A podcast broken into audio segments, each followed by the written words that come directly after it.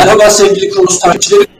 Kronos'la birlikteyiz. Kronos gündem, ülkenin gündemiyle doğru orantılı kur tartışmaları ve bugün gerçekleştirilen bol anlaşmalı bir ziyaret bizim de gündemimizde. Konuğumuz da ekonomi yazarı Sayın Turhan Bozkurt. Sayın Bozkurt hoş geldiniz.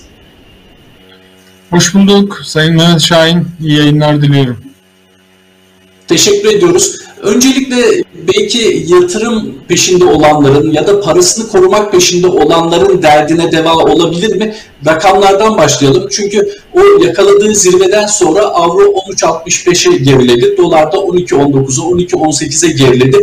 Geriledi diyoruz ama tabii bunun destek direnç noktaları sizde. Sizden rakamsal yorumları alarak başlayalım.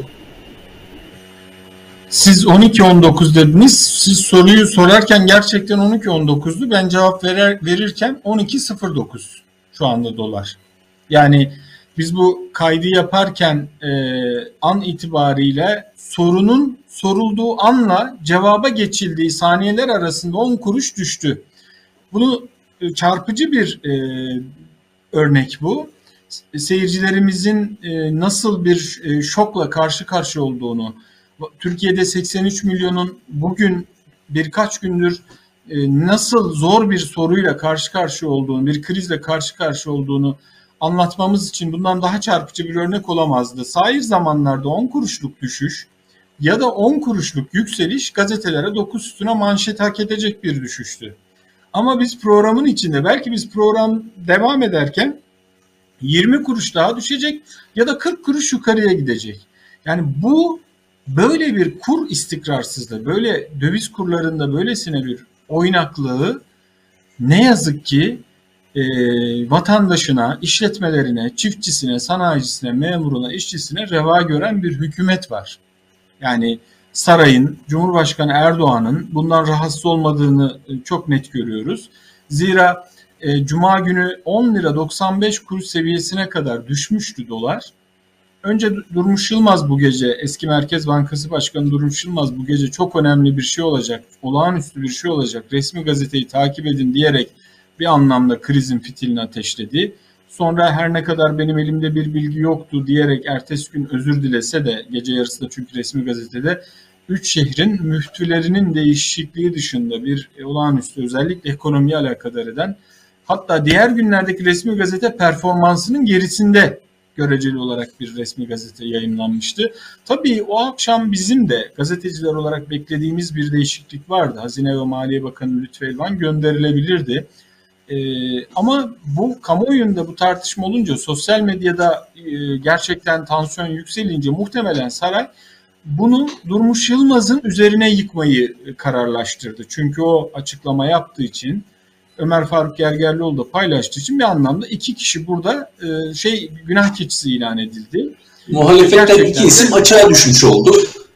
Açığa düştüler. E, ben olsam Durmuş Yılmaz, Durmuş Bey'in yerinde olsam bununla ilgili ayrıntıları tane tane anlatırdım. Çünkü zira e, beyanın verildiği ifadelerin geçtiği yer Türkiye Büyük Millet Meclisi Plan ve Bütçe Komisyonu.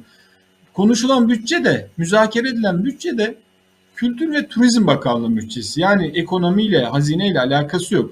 O zaman eski bir Merkez Bankası Başkanı olarak bu sözün doların zaten 10 liralara geçtiği, 11 liraya geldiği bir yerde, 11'i geçtiği bir yerde Durmuş Bey'in ağzından çıkan söz doları düşürebilir de yükseltebilir de. Bunu hesap etmemesi mümkün değil. Ben olsam hükümetin beni ters köşeye düşürme ihtimaline binaen edindiğim bilgileri komisyonun zabıtlarına geçecek şekilde madde madde yaz anlatırdım.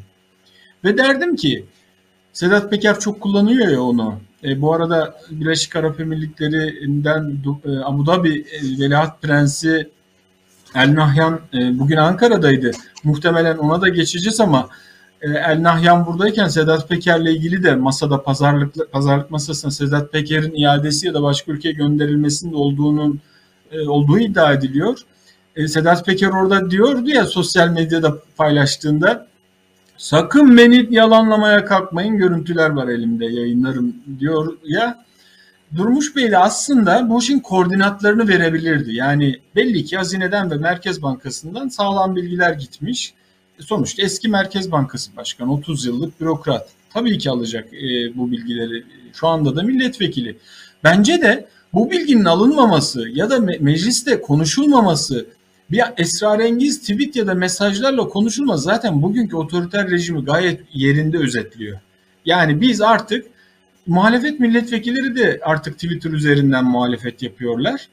E, iktidar da izah etme, müzakere etme, kamuoyunun onayını alma gereği duymadan alıyor, satıyor, veriyor, kapatıyor. İşte doları Cuma günkü o krizden sonra pazartesi 10 lira 80 tekrar 11 liranın altına inmişti.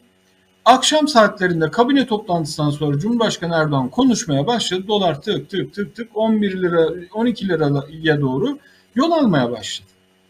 O gün yetmedi. Burası önemli. Ee, Burası önemli ama ondan önce rakamlarla ilgili kısmı tamamlayalım. Tam da Cumhurbaşkanı'nın açıklamasıyla ilgili söyleminizin üzerine bir soru inşa etmemiz gerekiyor. Rakamsal olarak bundan sonra aşağı yukarı çok zor olduğunu farkındayım. Ama bir öngörüde bulunmak mümkün mü?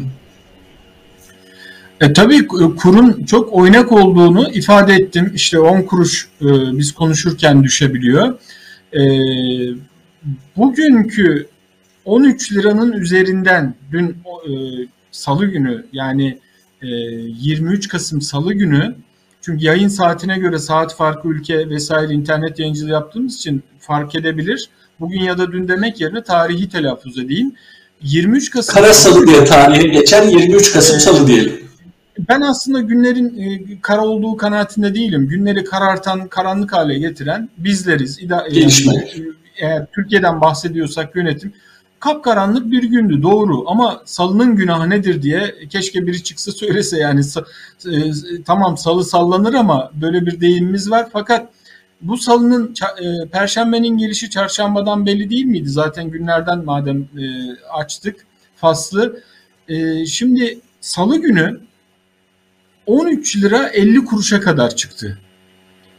%20 bir gün içerisindeki devalüasyon. Yani Türk lirasının kaybettiği değer, doların kazandığı değer %20. Euro da 5 lira 16 kuruşa kadar çıktı.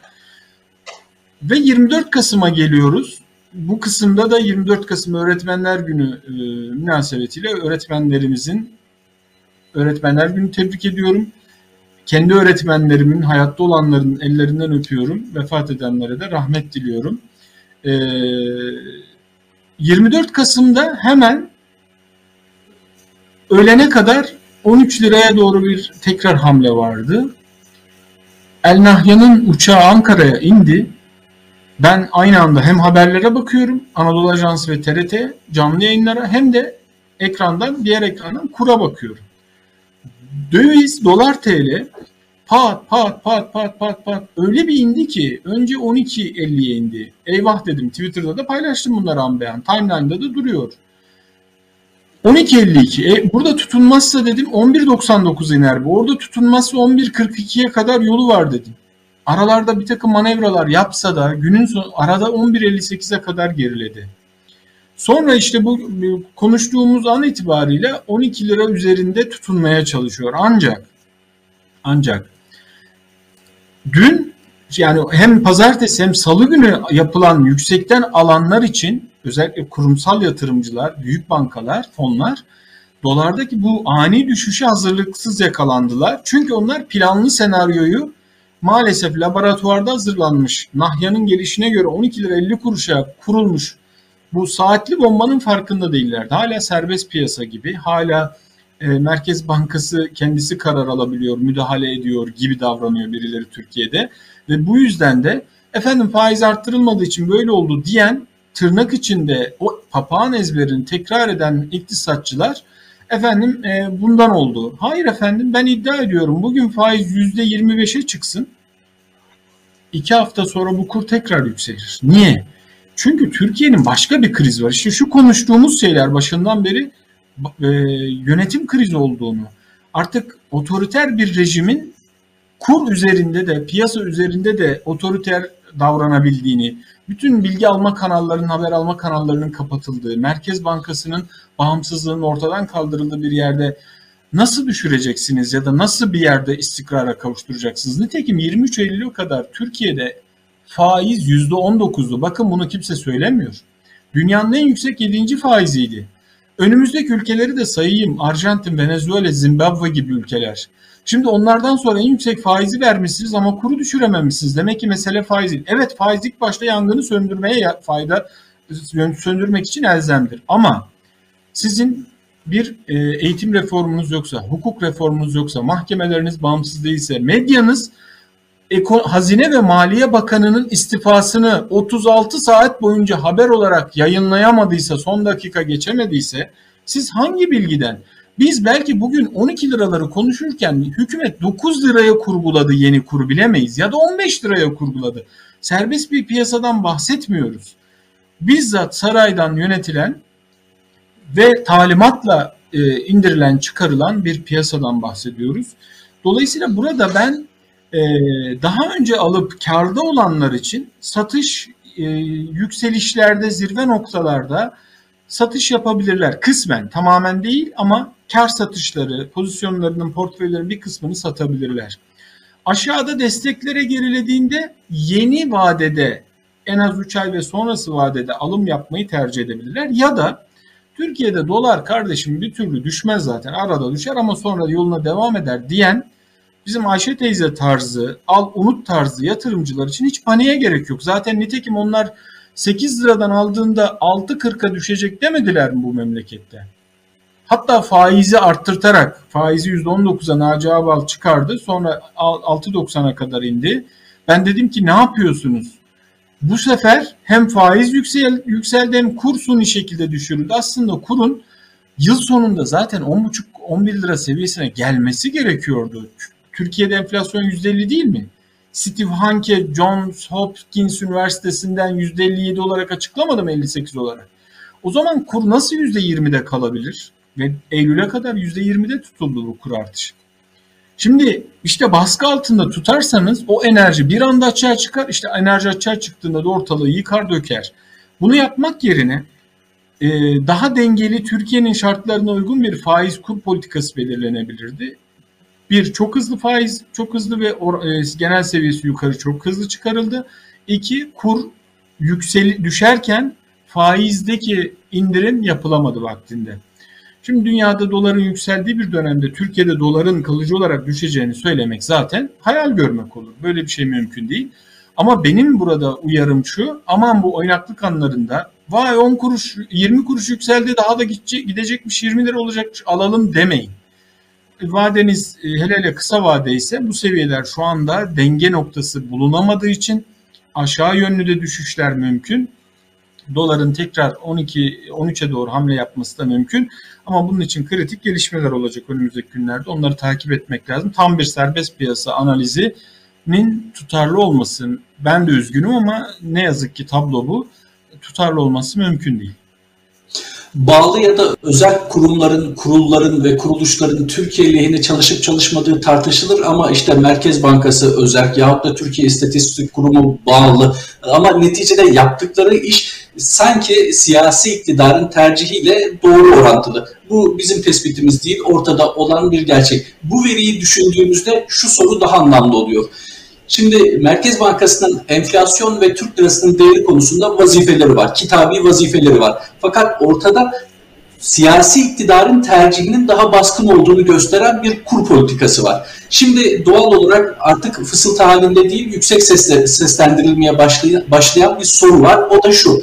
Bilinçli bir kur artışı mı bu? Yani hükümet gerçekten bile isteyemi artırıyor. Eğer böyle yapıyorsa işte Cumhurbaşkanı'nın açıklamasını biliyorsunuz ki bunu biz söylemiyoruz. Bütün uluslararası medya kuruluşlarında da yer alıyor. Ne zaman Erdoğan konuşsa kurda bir kıpırdanma oluyor. Bunu kendisi de biliyor. Acaba bile isteyene artırıyor ve bununla birlikte kontrol edebileceği bir kur politikası mı bu? Evet siz belki birkaç e, kuruş yahut da 20-30 kuruş artırmakla ihracatla ilgili bir takım planlar yapabilirsiniz yahut da satışlarla ilgili yabancı sermayeyi getirmek için bir takım politikalar yürütebilirsiniz ama kontrolünüzden çıkabilecek çok da riskli bir durum bu. Laboratuvar örneği veriliyor. Siz ne diyorsunuz? Bir plan mı var bu kur artışının arkasında?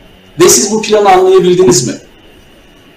Kur artışının arkasında bir plan olduğunda artık tereddüt yok. Çünkü gelişmelerle e, kurdaki e, iniş ve çıkışlar birbirini teyit ediyor.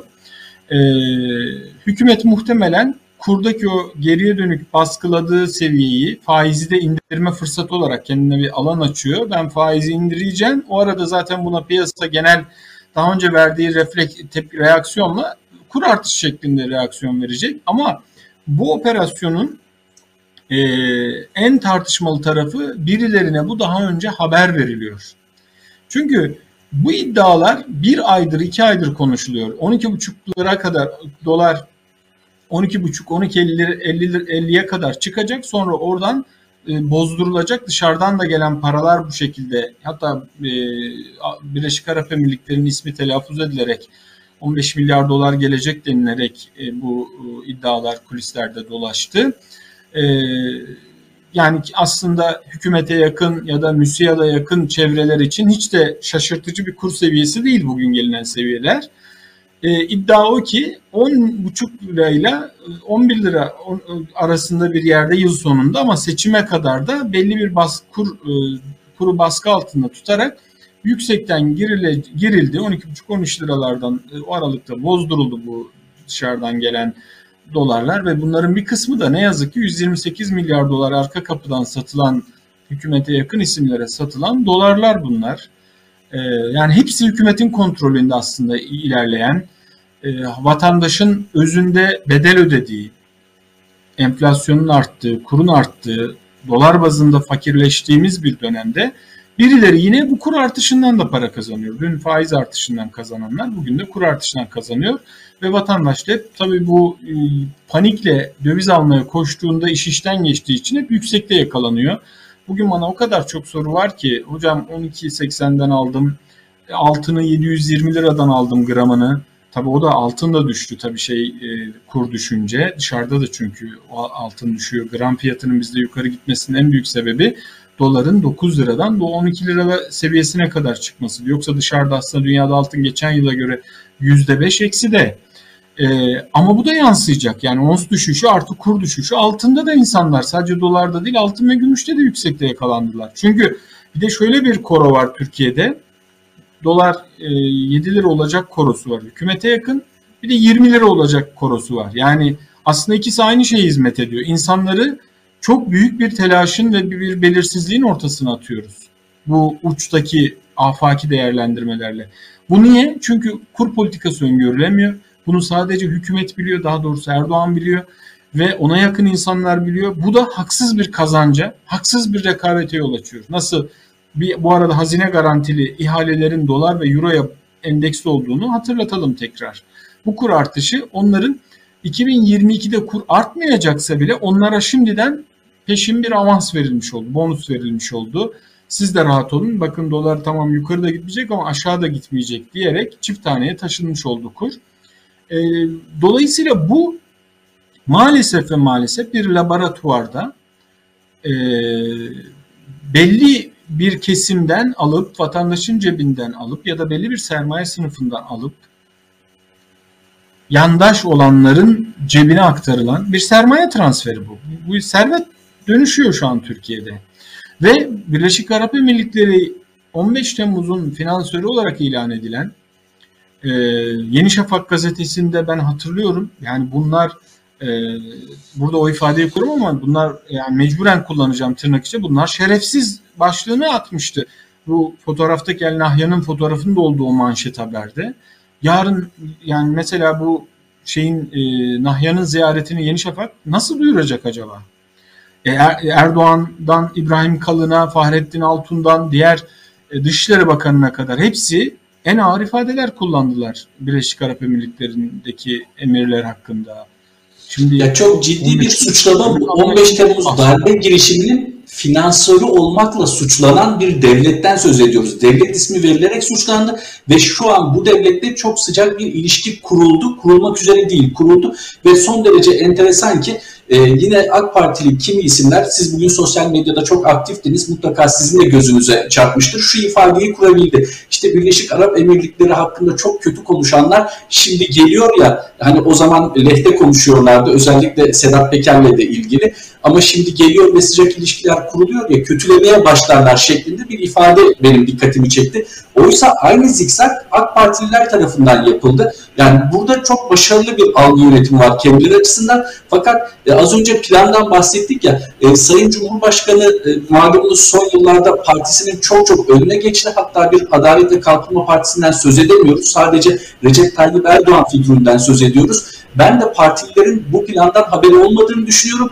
Eğer olsaydı soğan ekmek yeriz aylarca gibi hiç de ikna edici olmayan bir savunma geliştirmezlerdi herhalde. Oturup daha akademik bir ifade bulurlardı. Hani bir iktisadi teori üzerine bina ederlerdi savunmalarını. Ama belli ki Adalet ve Kalkınma Partisi'nden de pek çok ismin bu plandan haberi yok. Gelelim buradan Merkez Bankası'na. Bu saatten sonra Merkez Bankası ne yapabilir sorusunun bir anlamı var mı? Yani Merkez Bankası'nın elinde geçerli bir enstrüman kaldı mı? Merkez Bankası'nın elinde bir enstrüman kalmadı. Ya faizi artırabilir elindeki e, araçlar açısından baktığımızda, politika araçlar açısından baktığımızda ya da döviz satması lazım. Dövizi nasıl satacak? Döviz rezervleri net eksi 51 milyar dolar. Brütte 128 milyar dolara çıktı ama işte Çin'den gelen, e, Katar'dan gelen swap ki onlar dolar değil, TL, yen, yuan, TL, Katar riyali şeklinde yani karşılıklı yerel para birimleriyle yapılıyor. Onun da tabii ki ekonomiye, dış ticarete katkısı var. Yani boş anlaşmalar değil bunlar ama e, fakat e, bu swap bir döviz değildir. Vadesinin sonunda herkes parasını alır gider. Bizim bankalarımızın, Türkiye'deki bankaların, yabancı bankaların verdiği swaplar var. İhracatçıların reaskont kredileri var. E şimdi bunları toplarsanız üst üste 128 milyar dolar ediyor ama yükümlülükleri düştüğünüzde eksi 51 milyar dolar. Dolayısıyla döviz satamaz bugün. Zaten satamadığı için dün Merkez Bankası yazılı bir açıklama yaptı. Önce sabah öğlene doğru e, Cumhurbaşkanı Erdoğan'la görüştü Merkez Bankası Başkanı Şahap Kavcıoğlu. Akşama doğru da kıyamet koptu. 13 rekorlar kırdı dolar euro. İki paragraflık bir açıklama yaptı. İktisadi temellerden mahrum fiyatlama davranışları oluyor. Lütfen e, şirketlerimizi, vatandaşlarımızı yarın zarar edebilecekleri konusunda uyarıyoruz dedi. Aslında planlı bir şey yapıyoruz. Sakın ha bu yükseklerden almayın demek anlamına da gelebilir bu. Ama özü itibariyle bu açıklamanın bir hükmü yok. Siz Merkez Bankası olarak e, bir şey söylemeniz lazım. Bu kur bu kadar oynakken siz normal bir milletvekili açıklaması yapamazsınız. Merkez Bankası kanununa göre en öncelikli görevi fiyat istikrarını sağlamaktır. Yani TL'nin değeri konusunda, e, enflasyon konusunda me- meclis bu yetkiyi kime devretmiş? Merkez Bankası'na devretmiş, millet adına. Ve maaşlar böyle az buz maaşlar değil yani başkanın maaşı 89-90 bin lira, yardımcıları da o kadar. E, diğer sosyal haklarla bir araya getirdiğimizde bir ay çift bir ay tek maaş alıyorlar. Jestyon yıllık temettüden de pay alıyorlar. Merkez Bankası Başkanı'nın maaşı 150 bin liradan aşağı değil. Tamam kimsenin maaşına gözümüz yok ama bu kanunun maaş kısmından istifade edeceksiniz ama çalışma esasları ve yükümlülükleriyle ilgili kısmı ıskalarsanız anayasal bir suç işlemiş olursunuz. Anayasayı ihlal etmiş olursunuz. Ve şu an Türkiye'de hemen hemen her kurum anayasal suç işliyor. Konuştuğumuz döviz kurları meselesinde de doğrudan sorumlusu Merkez Bankası'dır. Yarın aslında bu konular yargılama konusu olduğunda 128 milyar doların arka kapıdan ihalesiz satılması ve bu kur hareketlerinde şirketlerin ve şahısların ve devletin uğradığı zararlar bir yargılama konusu olursa bir gün hukuk geri gelir savcılar bunları da soruşturan savcılar gelirse muhtemelen bugünkü Merkez Bankası Başkanı ve yardımcıları ve para politikası kurulu üyeleri ne yazık ki Yüce Divan'da yargılanacaklar. Yüce Divanlık bir suç bu. Yanlış anlaşılmasın. Bu şey suçu değil. Yani normal mahkeme suçu değil bu. Yani bir hükümet isterse bunu meclisten Yüce Divan'a gönderebilir bu dosyaları. Bir e, meclis e, soruşturması neticesinde bir davaya dönüştürülebilirse bunların hepsi Yüce Divanlık suçlar. Ama gelin görün ki Türkiye'de muhalefet sindirilmiş, sokak e, insanlar sindirilmiş. Medya zaten %99,9'u sarayın kontrolünde. Kamu, TRT ve Anadolu Ajansı'nın haricindeki özel medyayı da kastederek içinden koyuyorum. Bunu da, dahil ederek söylüyorum. O zaman vatandaş döviz ya inanın siz aktifsiniz diyorsunuz bana. Ben tweetleri bilerek atıyorum. İnsanların haberi yok çünkü. Alamıyorlar. Nereden bilgi alacaklar? Televizyonlarda e, penguen belgeseli oynatmadıkları kaldı. Ortalık yıkılıyor. Dolar olmuş bir günde yüzde yirmi artmış. Haber Sokak mi? protestoları başlarsa tekrar penguen belgeselleri de gösterime girecektir. Uzak değildir. Arşivler temizleniyordur şu an. Taranıyordur daha doğrusu. Olabilir. Dün akşam mesela insanlar belli şehirlerde Ankara, İstanbul'da birkaç yerde e, hani protesto hakkını, anayasal yürüyüş, gösteri hakkını kullanmak istediler. Bunun için kimseden izin almak zorunda değil hiç Türkiye Cumhuriyeti vatandaşları. Anayasa bu hakkı vermiş. Ama ne oldu? Valilerin elinde Demokrasinin kılıcı gibi kullanı yasaklıyorlar. Diyor ki İstanbul'da bilmem ne güvenliği, kamu güvenliği gerekçesiyle 15 gün bir ay Van'da, Antep'te, Diyarbakır'da yasaklanıyor. Vali karar veriyor buna. Ya bunun İzleyen gazeteci gözaltına alındı. Bu sokak eylemlerini evet, izleyen gazeteci gözaltına alındı. Dün gece insanlar evlerinden gözaltına alındı. Hatta kur paylaşımları yapan 200-300'e yakın Twitter hesabı hakkında emniyet inceleme. Emniyet nasıl inceleme başlatıyor? Hani bir savcılık, hani bir tamam muhtemelen savcılık talimat vermiştir ama neye istinaden başlatıyorsunuz? Tweet atma. Bakın 2018'de bu kur yükseldiğinde dolar 10 lira olacak diye tweet atanlar yargılanıyor. Dava hala devam ediyor. Trajediye bakar mısınız? Dolar şu an 13 mi olacak, 15 mi olacak, 12'de duracak mı tartışıyoruz. O gazeteci arkadaşlarımızın davası devam ediyor. Bu arada hakim 12 liraları görünce herhalde izin almış. Duruşma ertelendi. Ertelendi. Şimdi vaziyete bakar mısınız? Yani şu an e, ortalık yangın yeri. Kuru kahveci Mehmet Efendi kahve satışlarını durduruyor. Pelit çikolata, çikolata satışlarını durduruyor. Raflarda şeker, un, yağ bulunamıyor. Çünkü firmalar elindeki malı vermek istemiyor. Arkadan nasıl bir e, dalga gelecek, nasıl bir zam dalgası gelecek bilemediği için sattığı malı yerine koyamama endişesiyle satmıyor. Bu stokçuluğu hortlatır. Bu kara borsaya ulusal markalar Türkiye'yi. Ulusal markalar bir yana dünya bilişim devlerinden biri biliyorsunuz Türkiye'de kur oynattığından dolayı satışı durdurdu. Evet yani hep durdurdu. Ee, çünkü zarar edelim diyor. Bakın benzine 1 lira 2 kuruş. Motorine 1 lira 6 kuruş. LPG 65 kuruş. Bir gecede yine zam geldi. Yarın yine zam geleceği söyleniyor. Benzin ve motorine 35 kuruş ilave. Daha geçen hafta bu zamlar gelmişti. Benzin, motorun bir zam daha gelirse yarınki zamdan sonra 10 liraya çift taneye çıkıyor. LPG 9 lira 8 liraya geçti. 9 liraya doğru gidiyor. İnsanlar bunların altından kalkamaz. İstanbul'da 3-4 liradan satılıyor artık ekmek. 230 gram ekmekten bahsediyoruz. Şimdi dolayısıyla bu kuru bu iş kontrolden çıkmıştır. Yani siz masa başında evet tabeladaki borsa mesela yüksek gösteriyorsunuz. Doları düşüyor gösteriyorsunuz ama vatandaşın cebinden çıkan çıktı zaten. Birilerinin cebine geçti o paralar son bir haftada, 10 günde, 2 ayda, Eylül'den bu yana. Şimdi burada Merkez Bankası'nın görevi nedir? İnsanlara yol gösterecek. Kur yükselecekse bile kontrollü bir şekilde nereye gidecek vatandaş bunu bilmeli. Şirketlerimiz bunu bilmeli. Kamu bankalarımız bilmeli. Herkes bilmeli. Esnaf bilmeli, tüccar bilmeli. Düşecekse de bilmeli. Ve burada bir rant olacaksa hep beraber paylaşmalıyız. Zarar olacaksa da hep beraber ödemeliyiz.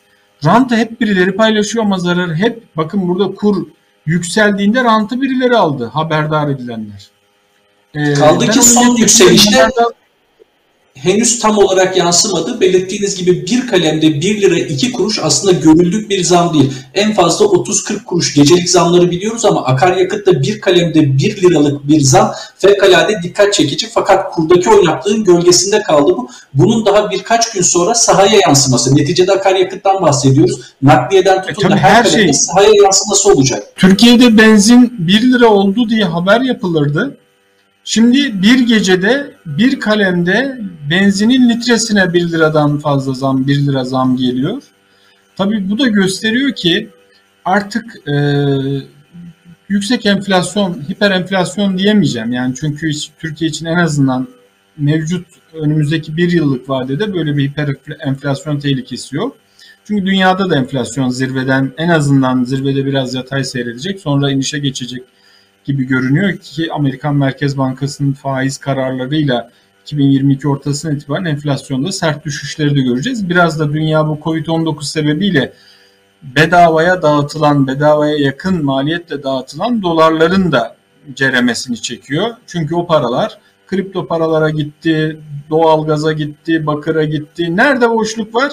Buğdaya, mısıra onları aldılar, kağıt üzerinden aldılar ve uçurdular. Şimdi tabii bu paralar doların sahibi patron tarafından geri çağrılınca yavaş yavaş buradaki fiyatlarda olması gereken yere geçecek, köprü alınacak. Dolayısıyla burada e, hani siz e, kendi e, etrafınızdaki insanlarla bir saraya yakın iş adamları şirketlerle bir avuç zümreyle kuru planlayarak laboratuvar ortamında bir yerde tutalım, yüksekten şuradan satalım, dolar oradan bozduralım, sonra burayı indirelim derseniz doların fiyatını sadece siz belirlemiyorsunuz ki.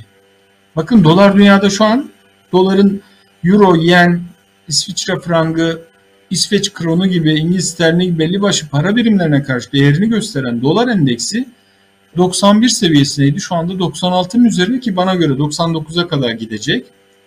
Şimdi dolar değer kazanırken Amerika'da faizlerin artacağı söylenirken siz nasıl doları tutacaksınız içeri? Tutamazsınız. Ama nasıl tutarsınız? 2002'den sonra yine AKP'nin kriz sonrası iktidara geldiği dönemde yaptığı gibi AB reformlarıyla, hukukla, demokrasiyle, özgürlükleri genişleterek, mülkiyet hakkını tanıyarak, medyaya müdahale etmeyerek, tam tersi medyanın çalışma alanlarının imkanlarını kolaylaştırarak, kurumsal kurumlarda liyakata dayalı bir tayin terfi sistemi ne sadık kalarak, anayasayı ihlal etmeyerek, yargı bağımsızlığını mutlak yargı bağımsızlığı şeklinde daha da geliştirerek o zaman ne olur?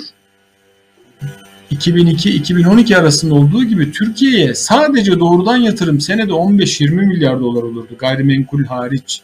Yani bu e, Garanti Bankası'na, e, Akbank'a ya da bizim perakende şirketlerimize, sanayi şirketlerimize yabancılar gelip ortak oldular. Niye? Türkiye'de işler iyiye gidiyor. Hukuk var, demokrasi var, işler düzeliyor. 2007'deki o muhtıra tehlikesi de bertaraf edilince demokratik duruşla daha bir güven geldi. Avrupa Birliği'ye tam üyelik müzakereleri başladı 2005'te.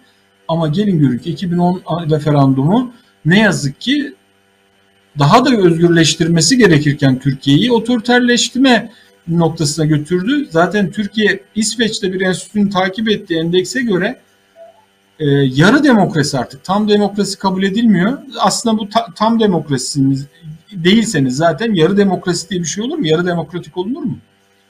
E, işte bu neye benziyor? Yarın öbür gün daha ağır bir gri listeye alındık. OECD bünyesindeki mali eylem görev gücü FATF tarafından. Gri liste demek aslında kara listenin bir adım öncesi. Eğer Türkiye iki yıl içinde bu işi düzeltmezse kara listeye alınacak. Kara listeye alındığınız gün SWIFT sisteminden, uluslararası bankacılık sisteminden sizi çıkarırlar. Bir doları EFT yapamazsınız, yurt dışına gönderemezsiniz, bir doları alamazsınız. O zaman İran olur Türkiye, o zaman Kore olur. Çin bile değil bakın, Çin değil, Çin Çin'in SWIFT, Çin uluslararası SWIFT sisteminde var. Türkiye nereye gidiyor? Yani bu şartlarda siz laboratuvarda doları düşürmek ya da belli bir yere çıkarmak, ondan sonra orada sabit tutmak bunlar olmaz. Devletin görevi yolu açık tutmaktır. Devletin görevi döviz e, simsarlığı, emlak brok, e, borsa brokerlığı, emlakçılık değildir. Devlet ama artık şu an böyle çalışıyor. Kurumlar işini gücünü bırakmış, belli bir müteahhit zümresinin menfaatler üzerine ihaleler, kamu ödemeleri, bütçe tahsisatı buna göre yapılıyor. Bu açıdan baktığımızda aslında ne yazık ki tünelin ucunda bir ışık görünmediği gibi Türkiye eğer muhalefet hükümeti erken seçime ikna edemezse ki e, bence erken seçimi muhalefet ister ve bu şekilde erken seçim kararı alınırsa bu 1-0 muhalefet öne geçirir seçime doğru. Ama benim tahminim bu kozu hükümet Cumhur İttifakı Erdoğan ve Bahçeli Milliyetçi Hareket Partisi lideri muhalefete vermeyecek. Muhalefetin kendi içindeki e, eksiklikleri ve tereddütleri sebebiyle kendileri bence işleri biraz yoluna koyup kuru bir yerde tutup asgari ücret, EYT ve diğer seçim ekonomisiyle ilgili bombaları patlatacaklar ve ondan sonra kendileri uygun gördükleri tarihte bir erken seçim kararı alacaklar. Artık MHP de AKP de farkında Türkiye bu siyasi ve iktisadi açıdan gerçekten bir tükenmişlik sendromuyla karşı karşıya kalındığı bir dönemde 2023 Haziran'ına kadar Türkiye gibi bir ülkeyi götüremezsiniz. Yürümez bu. Bu lastik patladı bunu görelim artık. Bu arabayı emniyet şeridinde çekmek lazım. Çekici çağırmak lazım. Çekici de burada erken seçimdir. Yoksa jantlar dağılacak, motor dağılacak. Artı otobanda herkes birbirine girecek. Arabalar birbirine girecek. Dolayısıyla bu arabayı bu yoldan çekmek gerekiyor. Sağa çekmek... O tespitinizin altını çizelim tespitinizin altını çizelim. Muhalefet şu an görece iyimser bir hava yakalamış olsa da neticede seçim tarihini erken ya da 2023'te vaktinde belirleyecek olan Cumhur İttifakı'dır diyorsunuz. Bunun altını çiziyorum ve belki de bu uğurda döşenecek taşlardan biri de hatta birincisi ekonomik iyileştirme, ekonomik koşulları iyileştirme. Bununla çok yakından ilgili bir misafiri vardı. Birleşik Arap Emirlikleri Veliaht Prensi'ni misafir etti. Üst düzey bir protokolle ağırladı Cumhurbaşkanı Sayın Erdoğan. Bir, Sedat e, Peker'le bir ilgisi var mı? Sedat Peker'in bu gece ya da yarın yazacaklarından bunu anlayabiliriz ama mutlaka gündeme gelecektir. Siz ne düşünüyorsunuz? İkincisi 10 milyar dolar tutarında anlaşmaların imzalandığını biliyoruz. Bunun devamında gelecek midir? Daha önce konuşulduğu gibi 15 milyara çıkarılacak mıdır? Hiç umulmadık bir şekilde Birleşik Arap Emirlikleri üzerinden diğer ülkelerle de şu ana kadar aramızın iyi olmadığı diğer ülkelerle de yeni köprüler kurulabilir mi?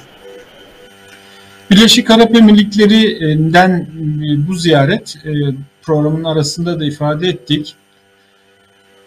Gerçekten bir e, yeni bir U dönüşü dış politikada. 15 Temmuz'un finansörü diye suçlayacaksınız. Demediğiniz bırakmayacaksınız. Sonra bu anlaşmalar için hem de sarayda en üst düzeyde protokoller, mutabakat metinleri imzalanacak. Türkiye'ye tabii sermayenin gelmesi önemlidir. Sonuçta konuştuğumuz şey halkın fakru zaruret içine düşmesi. Yani ister Birleşik Arap Emirlikleri'nden gelsin, ister Amerika'dan gelsin, Japonya'dan, hatta Çin'den kontrollü sektörler, stratejik sektörler kontrol dikkat edildikten sonra yani öyle yabancı sermaye gelsin de her şeyimizi alsın demek de çok tehlikelidir. Yani bu Almanya'da da geçerli bir kuraldır. Amerika'da da. Yani siz bugün gidip Citibank'ı istediğim parayı veriyorum diyerek alamazsınız. Otoriteler onaylamaz. E, nitekim Dubai'liler Amerika'da bir liman alacaktı Katarlar. Önce halk ayağa kalktı sonra otoriteler iptal etti bu satışı. Yani hani liberalizm vesaire serbest piyasa diyorlar da bazı insanlar yani çok da romantik olmamak lazım. Yani her devlet Amerika'da bir, bir yere kadar. Yani bir yere kadar. Ama diğer bu ayarlandıktan sonra zaten devletseniz bunları belirlersiniz baştan. Ama gelin görün ki bizim devletimiz 250 bin dolara şu anda yabancıya vatandaşlık satıyor, pasaport satıyor. Yani bu değildir yani. Bu Türkiye buralara düşmemeliydi. Şimdi Birleşik Arap Emirlikleri ile o ilişkilerin düzeltiliyor olması önemli bir doğrudur. Özü itibariyle buraya zaten gelmemeliydi. Bu ilişkiler niye buraya geldi? Bunun hesabını da vatandaşın hükümete sorması lazım. O aradaki kayıpların, Türkiye'nin uğradığı zararın hesabı da mesuliyet de yine hükümetin üzerindedir. Ama 10 milyar dolar benim duyduğum 10 milyar dolar doğrudan bu e, Aselsan'dan, Turkcell'den, Türk Telekom'dan e, yine diğer farklı şirketlerden e, gayrimenkul alımları, farklı şirketlerin hisse alımlarının dışında e, 5 milyar dolarlık da Merkez Bankası'yla e, e, Birleşik Arap Emirlikleri Merkez Bankası arasında bir swap anlaşması imzalanacak. O 5 milyar dolar da o paketin o diliminde e, Türkiye ile e, Türkiye'ye gelmiş olacak. Dolayısıyla bu kriz ortasında 15 milyar doları küçümsememek lazım. Ama Türkiye'nin yarasına merhem olur mu uzun vadede? Hayır olamaz.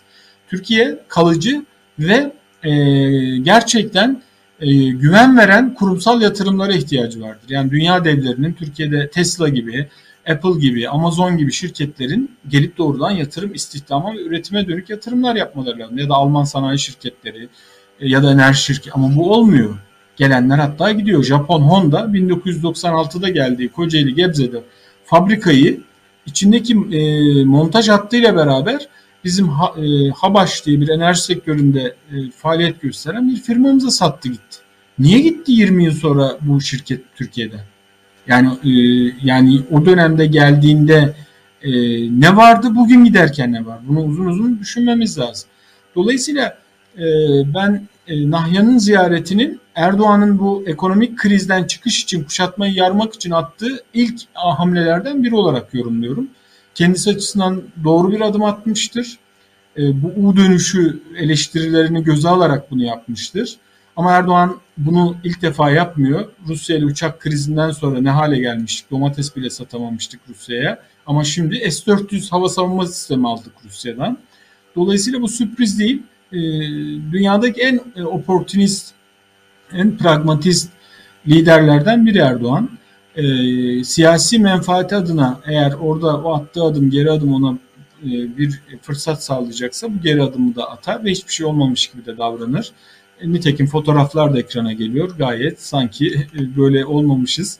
40-50 yıllık dostmuşuz gibi hareket ediyor. Birleşik Arap Emirlikleri'ni bence başka ülkeler de takip edecek. Burada Azerbaycan ve Libya'dan gelecek başka dolarlar olduğu söyleniyor. İşte sistem şeffaf olmayınca ve kurumlar hükümete göre çalışınca bu paraların girişini sorgulayacak bir masak, bir gümrük, bir Merkez Bankası Mali Suçlar Araştırma Kurulu var mı? Bir sayıştay var mı?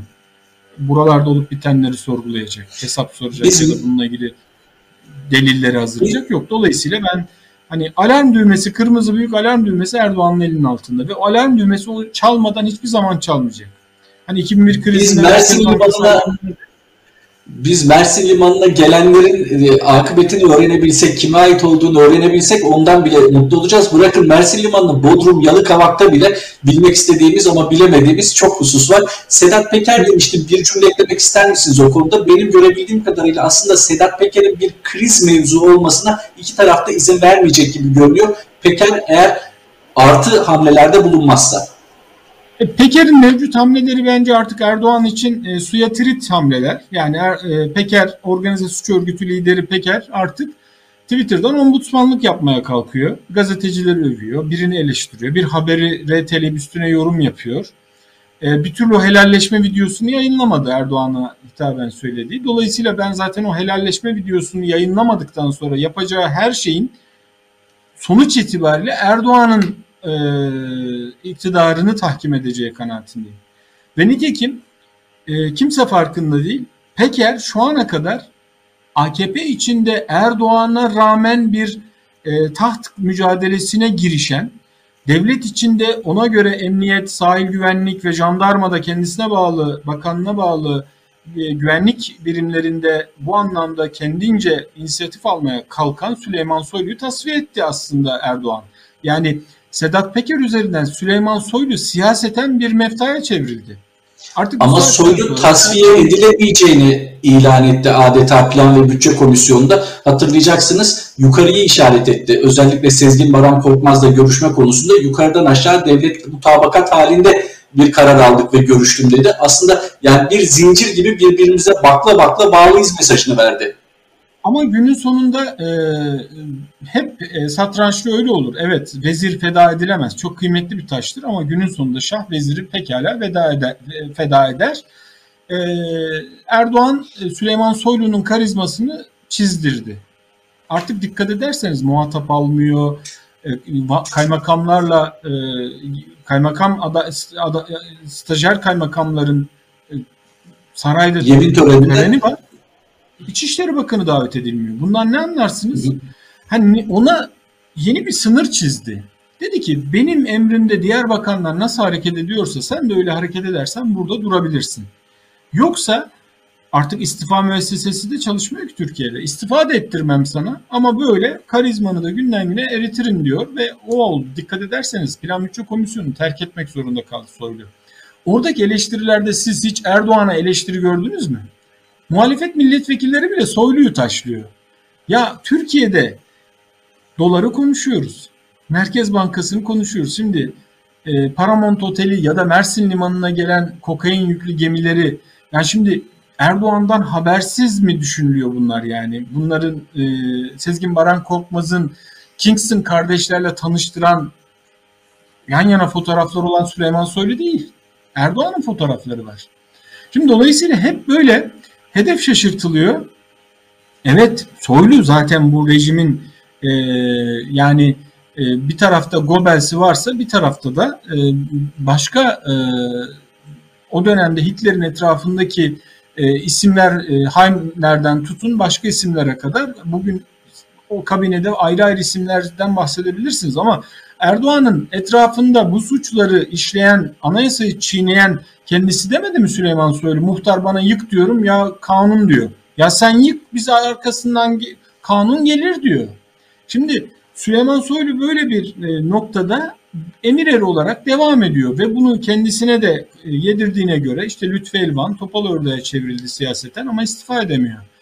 E, dolayısıyla ben burada Sedat Peker'in de masada olduğu kanaatindeyim. Birleşik Arap Emirlikleri bu kadar anlaşmadan sonra Sedat Peker'in oradan Twitter üzerinden de olsa bu mesajları yazmasına müsaade etmeyebilir ya tamamen susacak ya da üçüncü bir ülkeye, güvenli bir ülke. Erdoğan Peker'i Türkiye'de bu saatten sonra istemez. Çünkü içeriye geldiği an onun için e, saatli bir bombaya döner. E, tutuklanacak ve yargılanacak. Mahkeme zabıtları, mahkeme tutanakları, iddianameler bu kontrol edilemez bir noktaya gider e, Erdoğan için. Dolayısıyla Erdoğan Sedat Peker'in Türkiye'ye gelmesini istediğini Erdoğan'ı zannetmiyorum. Ama Orada duracaksa da uslu duracak tırnak içinde ya da başka bir e, Kenya gibi, Küba gibi başka üçüncü bir güvenli bir noktaya, Güney Afrika gibi bir ülkeye gidecek. Yani Sedat Peker bu saatten sonra konforunu zaten yaz aylarında kaybetmişti. O ilk baştaki Mayıs'taki e, tempoyu kaybetmişti. Bir kere videoları kesilmişti. Şimdi muhtemelen Twitter'da da bu şey noktaya gelinecek. Ama ne acıdır ki Türkiye bu kirli e, ilişkilerin ifşa edildiği bir yerde ne bir savcılık soruşturması oldu. Muhalefet de bunu magazin malzemesi olarak gördü. Bu kadar kirliliğin ortasında nasıl mecliste duruyorsunuz ki o zaman? Siz de bu sistemi tescil ediyorsunuz. Payanda oluyorsunuz. Sine Millet Müessesesi ne zaman işletilir? Başka hangi skandaldan evet. sonra?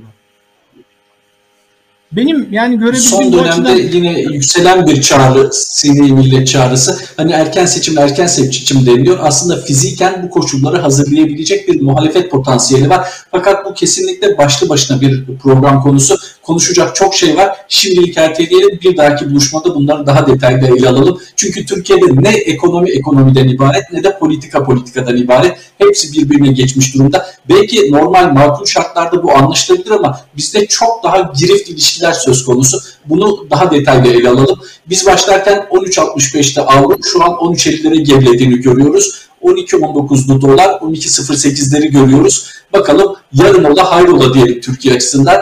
Veriler sürekli dediğiniz gibi değişiyor. Eklemek istedikleriniz varsa kısa birkaç cümle alalım ve veda edelim. Ee, ben e, hemen ekrana baktım. Bendeki ekran Bloomberg ekranı 11.96. 12'nin altına inmiş. E, dolayısıyla böyle bir ortamda ne buna e, insanın e, bedeni bunu kaldırır ne ruh sağlığı kaldırır bu oynaklığı. E, Berat Albayrak geçen sene istifa ederken Instagram üzerinden Allah sonumuzu hayır eylesin demişti. Ben gerçekten amin diyerek bitirmek istiyorum. Evet, o halde ben de yerli ve milli ekranlara bakmamalıyım, daha objektif ekranlara bakmalıyım bu konuda. Çok teşekkür ediyoruz. Tekrar görüşmek üzere. Sevgili Kronos takipçileri, Kronos gündemde konuğumuz ekonomi yazarı Sayın Turhan Bozkurt'tu. Birleşik Arap Emirlikleri Veliaht Prensi'nin ziyaretini değerlendirdik. Kurdaki oynaklığı ve acaba bu kurdaki hareketlerin arkasında planlı bir politik olup olmadığını konuştuk kendisiyle. Kronos gündemde tekrar buluşmak üzere. Hoşçakalın.